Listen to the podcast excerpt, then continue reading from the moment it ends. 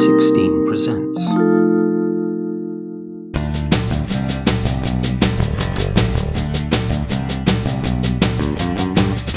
Welcome to episode four of I Dream of Cameras. Episode four. Episode What? four. That's crazy. Episode four is when the wheels come off. I'm Jeff Greenstein. I'm Gabe Sachs. This is the podcast where we discuss cameras, camera collecting, camera ephemera, camera obsession. We're back. We're back. We want to start with some thank yous. First of all, thank you to everyone who has reached out with comments and suggestions and feedback. It's all been overwhelmingly positive. As we've said, we're not used to that. It's Um, helpful. so thank you. Very, very helpful. We also want to thank the composer of our theme song. Yes, Fred Coury, who's a dear friend and an insane talent. You know, he literally plays every instrument, but he was the drummer for the, of course, multi platinum Cinderella. He was in Cinderella, that amazing hair band, for years and years and years, most of his life. Um, arcade, played with Guns N' Roses. I can go on and on, but uh, he's such a talent, and uh, he gave us choices. He literally gave us some stuff, and Yeah, you told me he opened the vault. he opened the vault for us. It was the coolest thing ever. So we got to listen to a bunch of stuff and we picked one and it was amazing. And he Yeah, made it very so- easy and we're very thankful. So thank you, Fred Coury. Yes, thank you to Fred for the excellent tunes. Also, we got to thank my brother Keith Greenstein who designed our logos because we have multiple ones. So and talented. our website, idreamofcameras.com, which we're going to launch probably concurrent with this episode. So if you Absolutely. go to idreamofcameras.com, you'll be able to see links to all the episodes. Uh, pictures of our camera collection, episode summaries, and also a link to our inimitable merch page where you can get all of our logos on all sorts of apparel and bags and pillows and coffee cups. It's going to be a lot of fun. It's going to be It's fun. a lot of fun. Yes. So this is episode four, and the theme of this episode is the unwanted, meaning the cameras that you let go, the cameras you hang on to inexplicably. Uh, what is the process of parting? We're going to talk a little bit about that. But to kind of move into that a little bit, I wanted to ask about lending. Do you lend your cameras, Gabe? I love lending my cameras. Now, Talk the reason I that because uh, you're obviously better adjusted than I. Well, the reason I love lending my cameras because I feel like I am passing on an addiction to someone else. Right, Like not okay. only do I lend a camera to someone, after they have it for a few days, I bombard them with YouTube videos and history of the camera and all the information they had so they will eventually buy a camera or buy a film camera and get into it. I love getting people addicted to cameras. It's one of my So you are ever. really the pusher. Like, I am the pusher because they, they Yeah. get the ca- they're so used to digital that they'll get the camera and go, wait a minute, I've got 36 shots and oh my gosh, I got to take my time here and and uh, it's going to take longer and then they're thinking more and they're thinking about what they're shooting more and they go, oh my gosh, this is photography. It's not just Right. snapping 10,000 pictures and then you pick one. So it's very exciting. you're a very admirable person, I gotta say. I- Occasionally. I, tend to be a little weird about lending stuff. I'm just Mm-hmm. gonna be honest because this is this is a safe space where we Yes. talk honestly.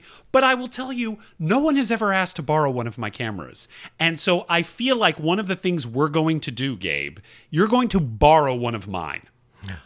As an experiment, this is a great thing. It's going to be just part of just psychologically, just moving me to the next level because I feel I like it's time. I think you're when people I think people want to borrow cameras from you, but I think you have a don't ask me vibe when it comes to your cameras. Oh. What That might happen. What, am I? Oh, you, you're just conjecturing that I have a Yes. don't ask me vibe. Have you observed that vibe in action in the time we've been interacting? No, but I think that you could give a glare when someone goes, "Oh, that's a great camera." And you're sort of like, do they want to borrow it? Please, they're not going to borrow it. So I'll give them the glare and they won't borrow it. Oh, okay. But you're very liberal. It sounds like. Like, is there I anyone you wouldn't lend? The one that is there anyone you love too much that you would not lend?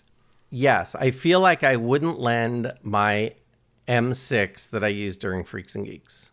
That was my first because it was my first camera. It was my So y- first yeah. camera that I saved up and and you know traded all that stuff and saved up for the lens and it just that one means a lot. I think it would be hard for me to lend. Right. Okay. All right. But other than that, it's open season. I think so. That is nice. Well, I'm telling you, you the door is open, and anything in my collection is available to you. I just Mine again, as well. part of me evolving. I'm excited for this next stage for myself.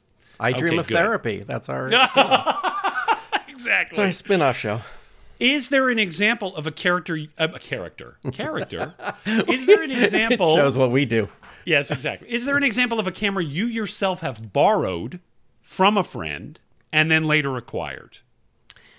Jeff, the problem I have is that I don't borrow, I just buy. Like it's a Ah. huge issue. So so I will for some reason, you know, get on some board, either the emulsive or get on some site and and I'll see people talking and they'll talk about a camera and they'll get so excited and I go, "Well, these guys I've never met and know nothing about love the camera. I should get one." That's really that's And how you're I already think. there. I'm you're already, already I'm- there. I gotta find it out. I gotta find. I gotta Yeah. find. Not only do I, fi- I have to find the exact camera that could be horrible. I have to find the exact one and use it, and that's. I just don't have that. I don't borrow. I just sort of just, Just buy acquire. it if I can, unless Yeah. it's crazy, crazy expensive. But yeah, I only have one example. I mean, first of all, I, other than you, I don't have a mm-hmm. lot of people in my circle who are film camera aficionados, so the, the circle is relatively limited to begin Right. with. My friend Josh, who is an avid photographer, he has moved on to the Leica M10. He does not shoot film anymore. He has film cameras, but he no longer cares about them. My mm-hmm. friend Tyler, same thing. He was only too willing to lend me his Pentax 6.7 because he said, I don't shoot with this thing anymore. He said, I humped it up a mountain in Thailand, and that was the end of my love affair with my the gosh. 6.7. And now he does have whatever. He has a Nikon D something, whatever Right. the best D there is. Um, Right. So he lent me the six seven, and that was the gateway drug to me buying my Pentax six x seven because I liked it, but I needed, you know, as I've mentioned, the different logo, and I needed a more metal body and stuff. But that was the one example I can think of of borrowing a camera from someone and then moving on to acquiring because I'm like you. Most of the time my my sequence is I read about it or I see somebody using it and the next thing is I'm on eBay or KEH hunting. right, exactly. Yeah. And or I'll see some, you know, amazing photographer. I'll look up some history or something, and I'll just be like, I've got to. uh I got to have that camera. Yeah. Like, I just have to. Like I'm just reading about it and I get excited about it. Now, are there examples of cameras that other people rave about that either you have tried and discarded or you're just just not interested? Okay, so th- this is there's a few. So one thing is I can't, um, and I've seen beautiful work from these, but the lomography, you know, Oh, interesting. Diane- and, you know, Toy I, I cameras. just, toy cameras, and I have a book of the most unbelievable artwork from those cameras Sure. but I cannot create that artwork. So I do not. That is, those are cameras that I just. Those are not. You know, people love them, and people love the simplicity and the love that we can do with them. But I would say in the world of highly hyped, I would definitely say the Contax T2 and the Contax G2. Interesting. And Wait, did we um, touch on this? Did you say that you had used these cameras and I have no, the T2 I have and I've used. I just can't. It's not my friend. I love Interesting. it. I Yeah. love how it feels and on and on. And the G2 is I you know I have a friend um, Brandon Stedman who has you know he he just sold a mint condition black kit of a G2, stunning mint Sure. condition, beautiful, beautiful. And it took every muscle in my body not to buy it, knowing that I don't have a good relationship with it.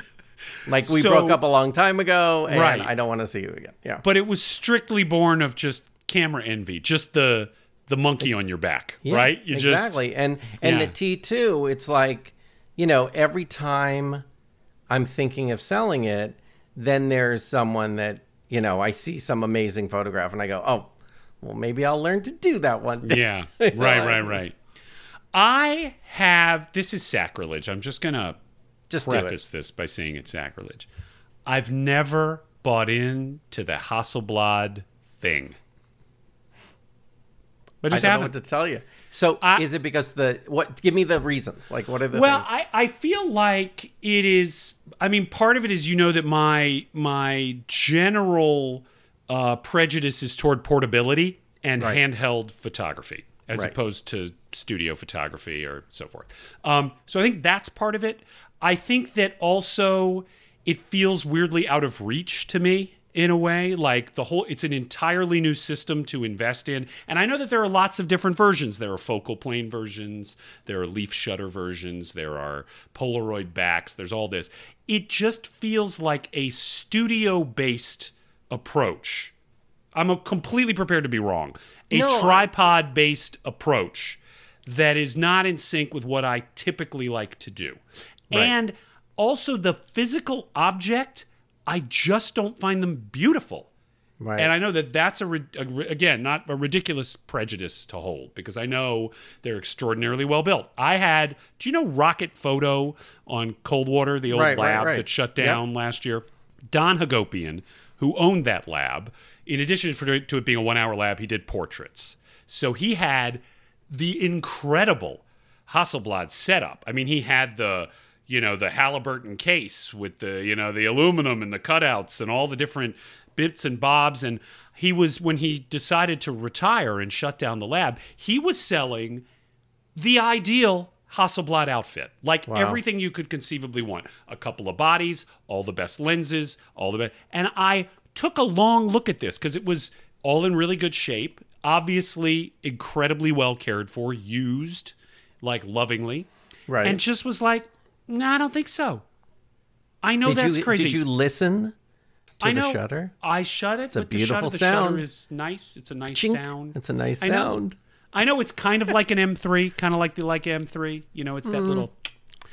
But all right, so talk back to me. Tell me why I'm wrong. Okay, so first of all, it yes, it is a well-built camera. It is beautiful.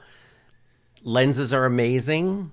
Yeah. I will, I- you know, I will agree with you about the studio aspect of it. I do know Chris Lowell, who's an amazing actor, Yeah. and he is also an amazing photographer. He he's the one that I got hooked on um, on a on a Leica M Yes. M4 that I put around his neck during a show we produced, and he went on to be this amazing, amazing photographer. And he used to take his Hasselblad 501, I believe, and just take it everywhere. Take it to sets, take it to work. And he got these amazing photographs. And he just committed. I think it's the commitment you're carrying this thing around. Yeah. And I think once that commitment is there, and the photographs are amazing. I love the portraits. There Yeah. are, um, you know, the, the 50 millimeter produces amazing everything landscapes you can do portraits on it as well but it's it's a it's a great system my problem with that camera is that it has not cooperated with me Oh, in what regard? it will jam a Oh. lot so i have to bring it in a few times and until I i'm see. happy But this is a system that you've used and liked, is what you're saying. yeah I I use it and like it and uh, i will say it's better on a tripod for me Yeah. I just I don't know. I know people rave. I I sent you a link earlier today. KEH was listing their most Right. popular film cameras, not um, of the year and also of the decade. And I see that the Mamiya RB67 is on that list all the time. I've handled an RB67 and I haven't actually shot one, but I played with it. It is just too big. It's too big and it's an awkward box in the hand. And I have to, you know, I talked about this. I want the camera in my hand at all times, or worst case scenario, like over my shoulder. These just don't feel like cameras where that's possible. I like shooting with my Rolleiflex. I just saw One Night in Miami. Have you seen this movie? no Oh, it's very good. And Oh, one of the things that it picks up on is that Malcolm X, um, who was portrayed in the film along with Muhammad Ali, Jim Brown, and Sam Cooke, Malcolm X was an avid photographer. And he's got a Nikon F and a Rollei 3.5E. And he talks a lot about how much he loves cameras in the film, which, of course, I really appreciated. But anyway, That's so great I love shooting with my Rollei, but it's an around the neck, you know. Th- I love shooting with my Pentax 6x7, but that is the outer limit of how much weight I can handle, I think. I think. wow I know. you may have I to know. try it again you may have to borrow a hasselblad I may have to borrow a Hasselblad. okay. Hmm. All right. Other ones that you that people love that you're just not into? Anything else? Any other ones? no sadly i'm into everything Oh, good. I, uh, I'll give it a try at least. Now I'm looking over your shoulder and I'm seeing a press camera. a, ra- a large format press. That's camera. really that's really funny you bring that up. But yes, go on. talk to. I don't shoot large format. Yeah. I I mean I consider the largest format I shoot is Polaroid FP 100C and FP 3000B, where I salvage Right. the negative. That's as big as I get. Right. I fear large format. I again, it's a tripod based humping equipment around lifestyle, but you clearly do it, or do you? Let me tell you something. You're seeing the Linhof right here. Yes. That's where it stays because I'm terrified. So he, here's my issue. I I have a speed graphic in the closet. okay. I'm dying to use it. I have all the holders. You know, I have to get all the toys with it and and make sure I have it. It's in the case. It's I'm very excited about it. But the actual getting it and putting the film in those holders, I'm going to screw that up. There's no question. I'm going to mess it up. I'm going to expose the film. It's going to be over. Then I'm going to carry that camera out. I'm going to take some portraits with it. Freak out about wait, do you put this in? Do you put? Do you turn it over? Do you do this?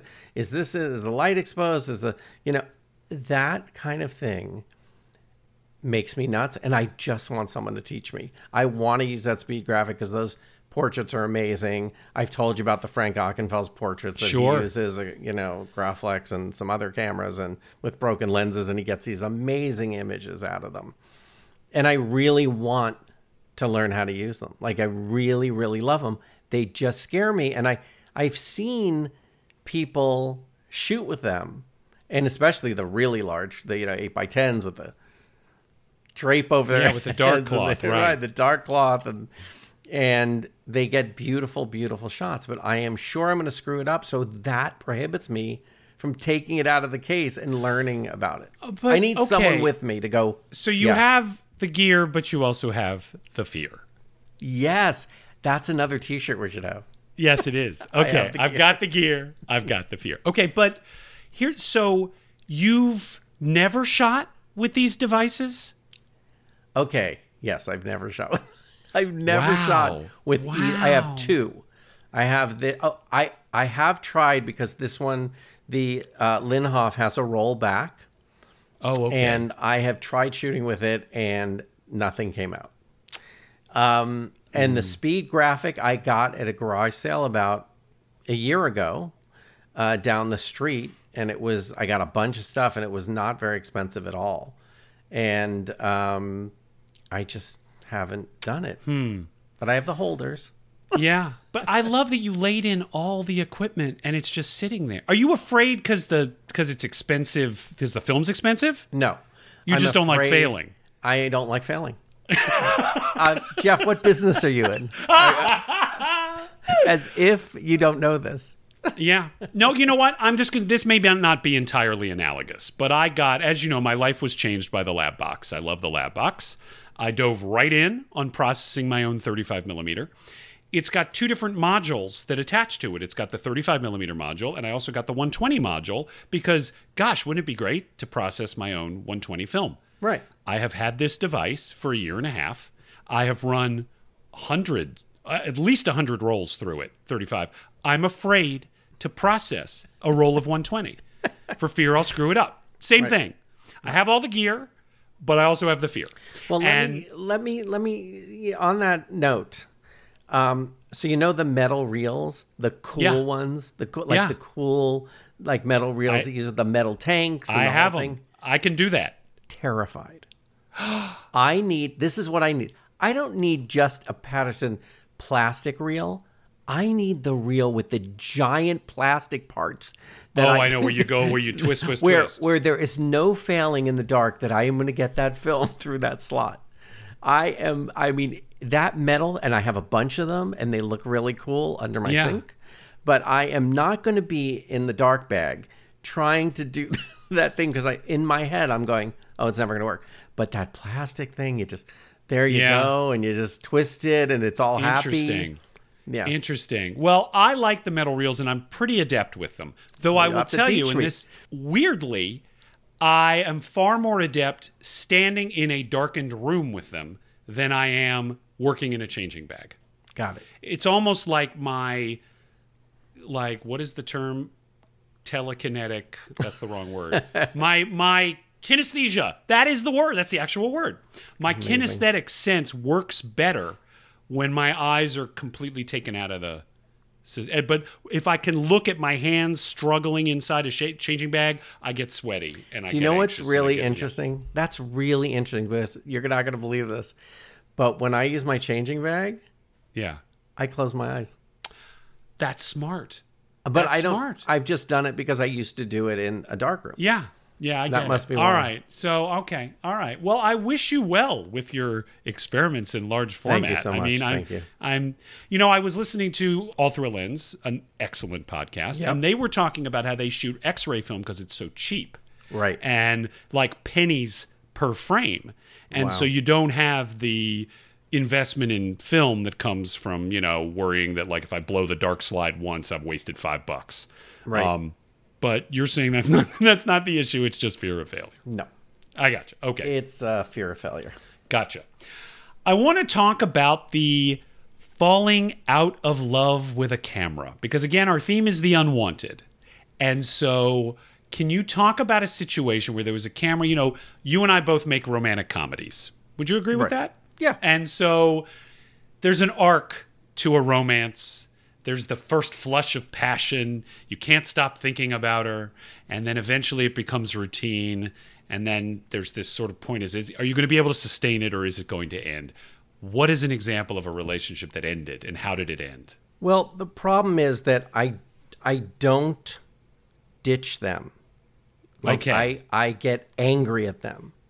It's like I get angry and You feel punish like them. I punish them. So I feel like that if uh, if the camera doesn't produce what I think it should be producing, then I get mad at it and I put it Yeah. on the shelf and I go there. See, see what happens. Right. You're going to be put on the shelf. That's Yeah. what, that's how I think, and I get very very angry. So a lot of times I don't ditch them. There is, but there are times when I do ditch them. Then all I do is decide that that's the best camera in the world. Yeah. I should have kept that camera. I did that with a Mi- Mi- Mamiya 7 II, which I got these beautiful portraits with, and it was light and it was a rangefinder and it was fantastic. And I sold that. And then also with a um, there was an oh with the G2. I had the G2 kit and sold that. I still don't like the G2, but I, I for some reason every time I see someone's amazing pictures with either of those cameras, I go, I can't believe I sold them. I can't believe I broke up with them. And then I, you know, I just want So you back. just put you put them in camera jail for a while. I put them in camera jail. That's absolutely. Do they the way to ever get out of camera jail? Does a camera ever like, you know, Okay. it's calling to you? Okay, so here's a camera that's. This is a camera that's in camera jail right now. In fact, I'm not even going to look at it. It's to my left. It's to my I don't left. even want it to know I'm talking I don't. it. I don't even want. I don't even want to know. I'm saying anything about it because then I'll get excited. Am I getting out of the getting out of the closet? Um. So the Mamiya C330. Okay. Oh, So, it's in I love- jail. I love my Rolleiflex and um, I the C330. The portraits that I have seen friends get with it are amazing. I have the lenses, and I love. For some reason, I'm either I'm doing something wrong, which is probably which is 99 percent of the problem with me and cameras, um, or something's wrong with the camera. But I really I love that camera. But the last time I took it out, it just failed me because then I'm looking at the Rolleiflexes. I'm bringing like three or four cameras to shoot, and that one. How different is the shooting experience of a Mamiya C330 versus a Rolleiflex? It's different because you can focus close up. You can literally use the bellows um, Oh, okay. system on it, and it's beautiful. And you, what you see in the frame in the viewfinder is absolutely stunning. That was uh, Diane Arbus's camera. Yeah. That's what she shot before she moved into 35. I saw her. Did you go to the Arbus show at the County Museum when it was there? Amazing. Yeah, and they had her actual camera, Yeah. which I loved. So you could gaze upon her C330. well, I am more fickle. It sounds like I'm more willing to kick cameras to the curb, and I'm always, I always, I always do feel like I have too many. I always feel like I have too many. But you're good at thinning out, and that's something I haven't learned yet. And hopefully, you'll teach me about that. But you're very well, good I'm, at. I'm kind of conscienceless about it. Like if I decide, and yeah, as I said, I don't sell stuff on eBay. There's two ways in which a camera will leave the house. I either give it to somebody as a gift, or I give it to the KEH guys and they give me a check, which I which I have license then to spend on more photographic equipment. Right. But a lot of cameras have moved through here that I have let go of over the years. You know, I had a realization recently that I've entirely shifted from being a Canon guy to being much more of a Nikon guy where the 35 millimeter SLR is concerned. You know, my first SLR was a Canon EF, which I have and love and will never get rid of because I'm sentimental. But then at a certain point, I had two FTBs, one black, one chrome. I had a Pellix, I had a T90. Um, I was just piling them up, and I had a lot of lenses for them. Um, and then I got a Nikon FM3A, which I completely fell in love with. I think it's probably my favorite of the 35 millimeter SLRs I'm currently using. Oh, great. Because it's compact, it's just so easy to use. And I found myself starting to shift away. And so I've offloaded all the Canons except for the EF.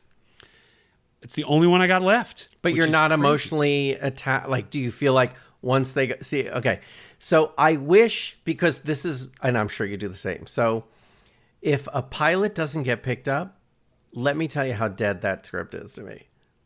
If Ah. a show of ours doesn't go, and it, do- I'm done. Like I, I Right. literally, it's the easiest thing. It's like boom, on to the next. Wow. I That's have my, no, I'm I the opposite. I never let go. Look at this. Look Uh, at you this. know, I'm still, you know this, this is a sidebar, but you know that I am still like toting around a pilot I wrote in 2007 that people seem to still want to make. I can't let go of any of those things. I know when I fail. There are a couple where I go, this was ill conceived, or this wasn't a good match for my talents, and I can let those go. But most of the time, I am a simmering cauldron of rage about how they failed to recognize my genius. Don't you do that? Oh, so, s- no, no, I'm saying uh, no. So never. No, I do that. Uh, my writing partner Jeff Judah is is the ball of rage for both. Oh, of us. okay. That's so great. he is he is uh, he is that person. Oh, that's good. That's good. All right. Yeah. Well, I go through, you know, uh, I go through these periods of intense infatuation with cameras, and I can tell sometimes if things have peaked. You know, Right. And I can also tell whether it's peaked in a way where I'm going to keep it around just because I kind of like it, and I like having it on the shelf because it's pretty to look at. And then it's peaked, and I realize it's on its way out the door. I'll give you a perfect example. Do you know what a Werra is? Ever seen a Werra? Yeah, you know they're Mm-hmm. Yeah. really gorgeous. And when I first saw a picture of, of Werra, the industrial design was so fascinating to me. The fact that it had no visible dials or gauges or even a film advance. I was immediately excited. And then, of course, you know, they come in black, but they're much rarer in olive green. And so, boy, did I go on the hunt trying to find an olive green Werra. And I got one. And it is really a beautiful camera. Beautiful. The film advance, you know, is a collar around the lens. It's like nothing else I've ever used. Yep. It's got the rangefinder is a split image glass rangefinder, so it focuses in a way different than any other camera I've used. It's not a two window rangefinder. Right, right. You know, so it's very accurate. The it's Zeiss Jena, so those lenses are insanely good. Um, and it was, I just found I was just not shooting with it. And I have a suite of cameras on my shelf that are colors because I have Interesting. Okay, like I like cameras like the Canon. Do you know Canon Demi? You know that's their half frame camera. There are very very rare variants of the Canon Demi, which was called the Canon Demi Color, which came in red, white, and blue. Not because of the US, by the way, or the UK, but because Right. of Australia. And I collected all three, and it took a long time to get the red, white, and blue demis, and they're not very good cameras, but they look so sweet sitting on the shelf, and they weren't that expensive, and so I keep those around. The Werra was very expensive, and when I wasn't shooting it, it was sitting there in my colored camera shelf, and I would look at it and I'd go like, why don't I feel the love? And the infatuation that I did when I first got it, and I finally let it go. And do you know, not a good day goes by that I ever think of it. I don't. Well, look, I think that we we mentioned this on the first episode. It's the hunt. A lot of the times, the excitement Yes. is the hunt of finding that camera and going to every thrift store and every you Yes. know eBay and online auction and Facebook Marketplace and everything you can to try and find that exact thing. And once you have it, if it doesn't perform and you're not using it, you're going, eh, well, I'll let it go. Yeah. what was an example for you of one where the hunt was worth it? Like the hunt, and then you acquired it, and it became like your beloved for life. I think the one w- uh, which I we probably discussed, but it was the um, the black paint M4 Leica. Yeah. This is Yeah. something I wanted for years and years and years and years and years and was absolutely never going to get it. It was never going to happen. It was they were so expensive. And so one day I was in New York and and uh, I was at the counter, the used counter, and this probably guy in his early 90s Oh, uh, wow. brought two black paint M4s in in the and you specifically wanted a black one. I wanted a black paint Leica, Yeah. which is and all the others that are in the hundreds of thousands of dollars. Yes. were outrageous and prohibitive. Yeah. So, so if I could find something, you know, were a good deal or on and on, and so I go in there and I look and it, there's just one on the shelf, and I go, "Can I see that camera?" And he brings it over, and it just was like, "Oh my gosh, it's perfect." You know, naturally rubbed off, not this artificial, you know, thing Yeah. that's happening now where people yes, are using right. Oh, the Lenny. Kravitz edition Yeah, where they take an emery board and Yeah. they rub the edges. Awful. Yeah. But um, uh, I do love Lenny Kravitz and his photography. Oh, yeah. He's very but good. not the camera. Yeah. Yeah. And so, uh, but so it's. Are you just things- protecting your ability to work with Lenny Kravitz in the future? No, not at all. Not at all. I just, I, I just like something about that artificially rubbed. Oh, I'm with you. Crazy. So, 100%. um, so anyway, so I saw it. I loved it, and I all I heard in my ear was like, "Don't do this. Like this is Yeah. just stupid." It's and it was, it was way less. It was twenty three hundred dollars, and now I was not spending twenty three hundred dollars in camera, and it was Uh-huh. absolutely like a thousand dollars less than what they were going for. And I just said, "Don't! I can't!" Like I loved it, and I turned it back. And I, as soon as I walked out the door, I went, "I can't believe I did that. I can't believe I did that." But you know what? It's the smart thing to do right now. It was the time that yeah. you know I didn't need to spend that money. It's the right thing to do. And I walked out, and I was leaving New York, and I call Fred, our composer, Yeah. and I tell Fred the whole story. And I say, look, this is what I found. And this is, he goes, are you insane? Go right back there and buy it. You're never going to find it for that price again. It's never going to happen. Go Yeah. ever, ever. You've been looking for this for 20 years. It's never going to be at that price again. I said, no, Yeah. he, goes, he goes, get your credit card out and on, figure it out later. And I just said, um, I just can't. I just, I, and he was like begging me to do it. So I fly back to LA. Every Really? da- every day, all I'm thinking about is this camera. I'll take the dog out. All I'm like, I wonder where that camera is, on and on. So I, I get home after a week and a half, and I call up the guy at B and H. And B and H, the guy who I called, he bought the other one for himself. Oh, okay. Yeah. And I called him up, and I said, I said, okay, just tell me who who got it. Was a good person? He goes, he goes, it's the craziest thing. We we just were gonna put it up online. We hadn't put it up online. It's still here. I go, sold. I'm buying it. And he was so excited. That's It was a week and a half later, Yeah. and um and I bought it, and it's been like I'm so happy Yeah. with it. And I shoot But you with it a know, lot, I but- think I mentioned the acquisition story for the Alpa 11SI. It was very Yes. fortuitous for me because I saw the camera at the shop at the beginning of a three week shoot in London. So I saw it and I did not buy it on the spot because I'm an idiot.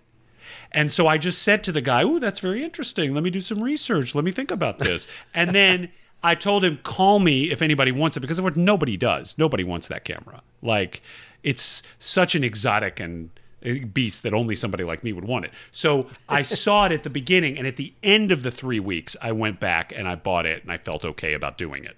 So I had that same like time lag that you just Yep. described to come to a decision because I am not good at making an impulse buy, really at Right. all. Like it's almost I tell me if you do this. Do you do it like to reward yourself for turning in a script or Oh, oh, I'll make any excuse.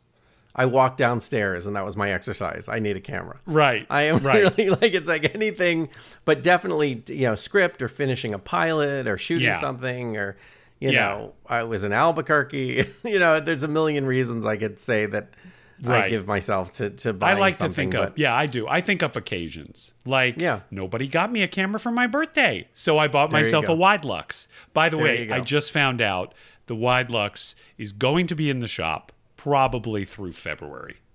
no, Yeah, I'm so so sorry. sad. But I'm good. But but I'm trying to think of it as a gift I'm going to get in February Right. When it comes back, and it's all now, CLA. did you did you do all the stuff? You know, do all the magic? Did you do all the? Um, yes. I'm, I'm in the middle of a shoot. I I did all the magic. I did all the. I'm in the middle of a shoot. I need it back as soon as I can. I did. Yes, I did all that, and none of oh. it. None, Oh. None of of it, it worked. None of it was persuasive. I tried. You know, do you ever slyly drop the "I'm in the television business" thing? I usually just do it. I'm in the middle of a shoot, and usually I'm in the middle of a shoot. That's very good. Yeah. That's that probably more artful. That's and more that artful And than by the way I now, yeah, uh, exactly. Well, I sent mine to the guy who repairs Jeff Bridges's Wideluxes, and Oh so well, that's fancy. Yeah, me, the little TV writer, it probably wasn't all that meaningful. I think Jeff Bridges is ahead of me in line. that's pretty fancy. Well, I'm very interested that you do have this raft of cameras that remain in camera jail, and yet you don't really have a mechanism in place for letting them go. That's very interesting. I I really need that because I also have the you know things that I get that I feel like I know what they are, which you are going to be gifted very soon, I'm sure. Yeah. But like the the Minox, the little those little cameras that you like. Yeah. Those, yeah. There's a little, Do you ever I you ever shot with one? Never. There's little black ones that fold that thing. Yeah. They're oh, they're well. I, I, mean, don't know if they, I don't even know if they work or not. So you're gonna have to like even see if they they're. work. I mean, I am. It's one of the cameras that I'm a sucker for. I absolutely love Minoxes. I think I mentioned that my dad took all the pictures of us growing up with a Minox C, which I still have. It's never been serviced. Works perfectly. It's a camera from 1975. Wow. Absolutely terrific. Great machine. And over time, this is a very interesting thing. Over time, I eventually acquired all seven of the principal cameras in the Minox line Wow. the Riga, which is the original one, which is stainless steel, and then the A, the B, the C, the LX, the BL. I had like all of them. And recently I decided to let go of one of them, which is very difficult for me Well, because you're I'm gonna have two more soon. Yeah. Oh, okay. Whether they work or not, you're gonna have two more. Oh, they're so great. I mean, they're great in a very, you know, it's a very different sort of photography because you have to be aware that you're working with a negative that is the size of your pinky nail. So resolution is not where it's at.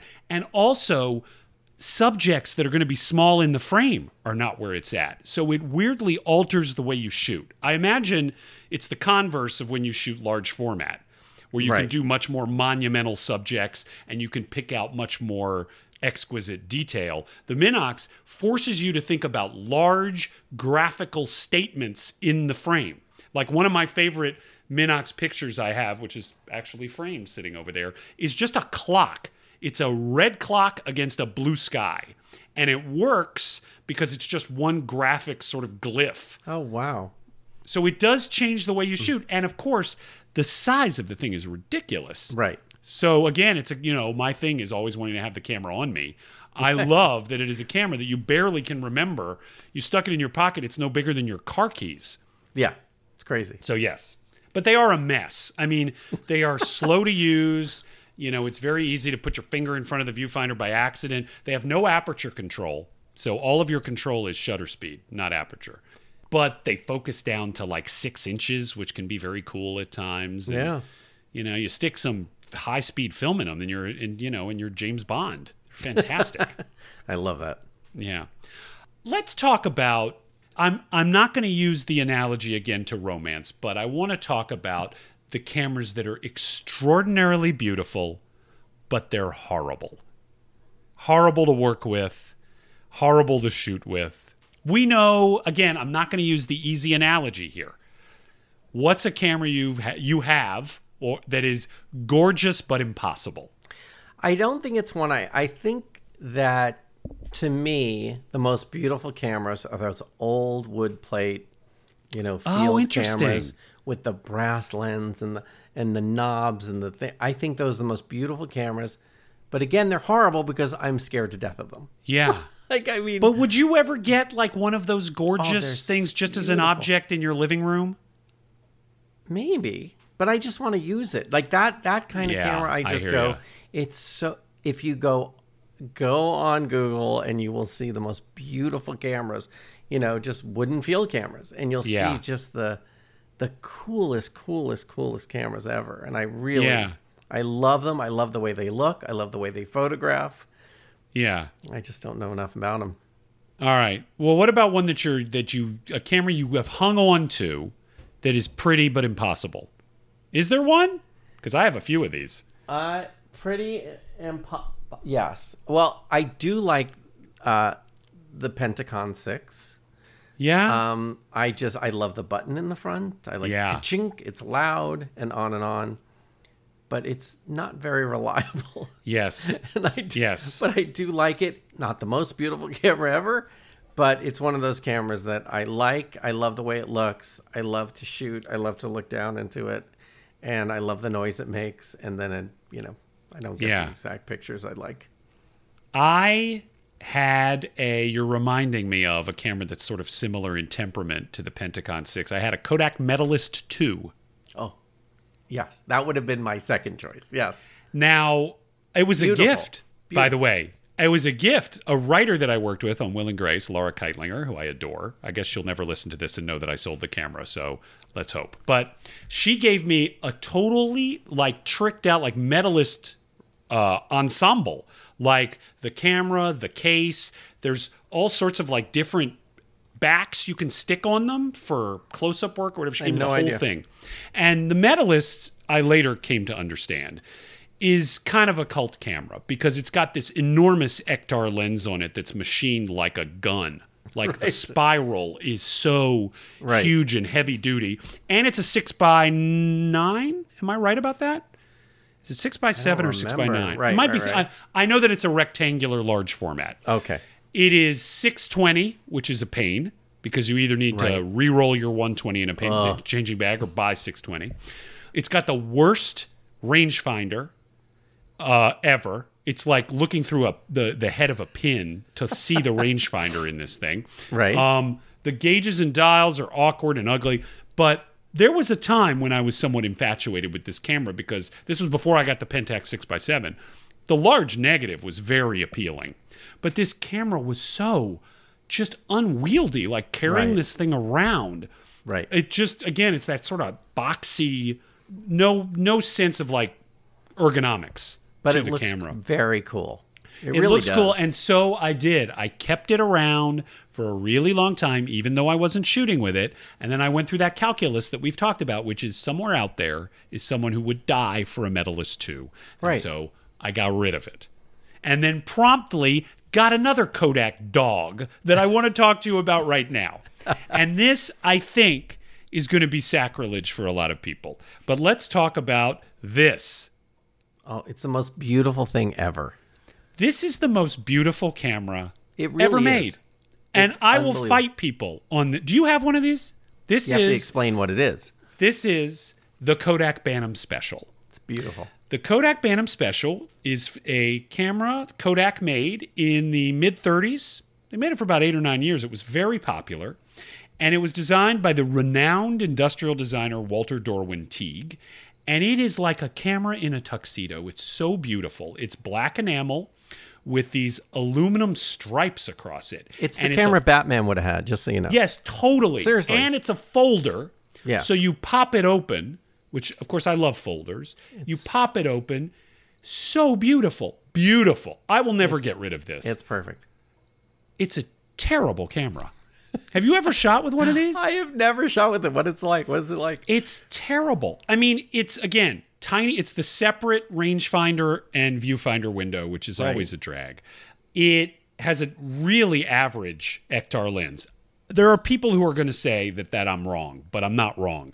It's a really average lens, nothing special. It's 828. You know what 828 is? It's basically 35 millimeter, but Yeah. with no sprockets. Yeah. So you have to find someone. You either have to cut it yourself, which I ain't doing, or you're going to find like a, whatever that classic film website is that sells film for classics. That's what it is. Right. I ran a couple of rolls of film through this thing. By the way, I bought this. This was an impulse buy. I was at I was in Portland, mm-hmm. and I went to Blue Moon Camera, Right. Of which of course we all adore. Have you ever Yep. been to their shop? Yes. Great shop. Yep. Typewriters and cameras. And I saw a Bantam special on the shelf, and it was very reasonably priced and in great shape. I snapped it up. I walked right out of there with it, and I thought, ha ha, I have one. This is going to be my new favorite. And I never shoot with it. I never shoot with it. What's I wrong with it? It's just the, the images are just very ordinary.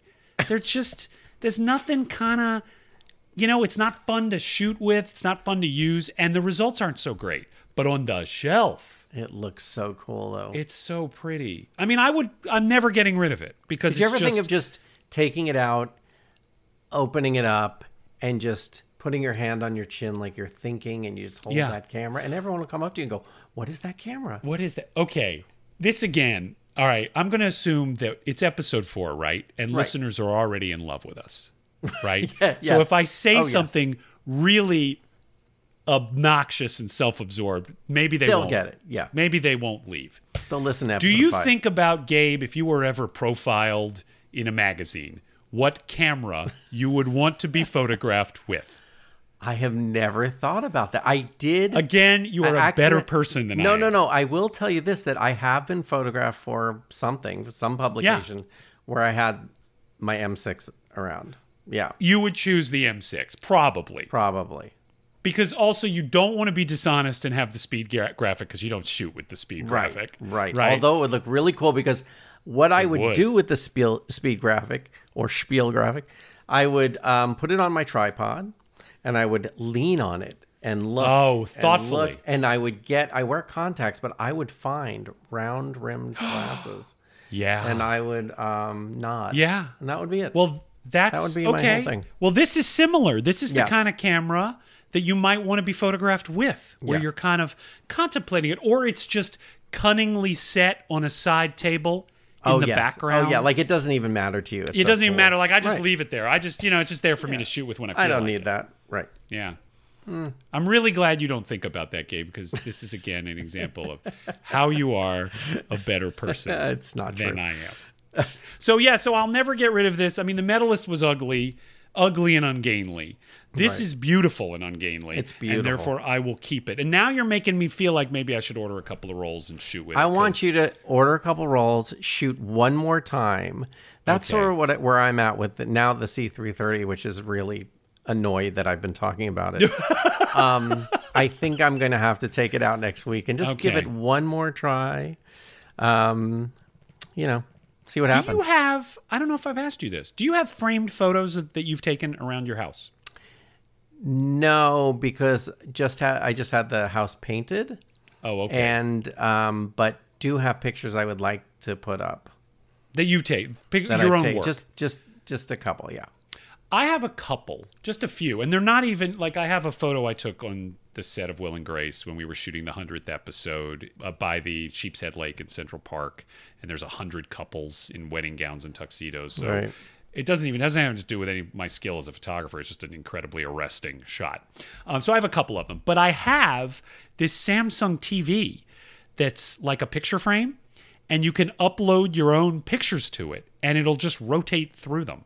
How fantastic! And you know, the reason I'm thinking about this is I took like my 25 favorite images and uploaded them to the TV. And it's kind of pleasing because I walk past the TV and I'll see a pic- pretty picture I took of my girlfriend, or I'll see a really nice portrait I took of my son, or a landscape or something. One of those pictures, in spite of me, like crapping on the Bantam special, was taken with the Bantam special. One of them. Oh them. wow, interesting. One of my 25 See? favorites. There is Yeah. something there. So now you got me thinking maybe I, I spoke too harshly of her. Hmm.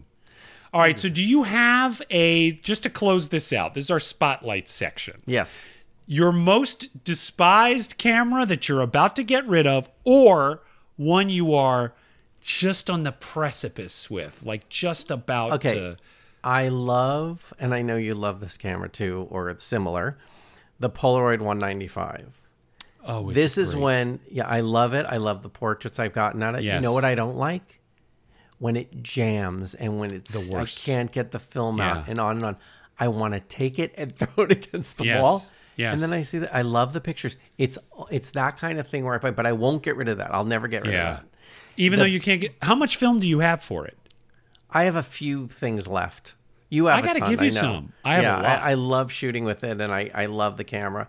The other is the um the Bronica medium format, the SQ and the SQ oh, AI. yeah, yeah, yeah, yeah. Um, I used them once. I bought them in pretty mint condition, and now I am. Those are the two cameras that I'm ready to part with. They're on probation. They're on probation.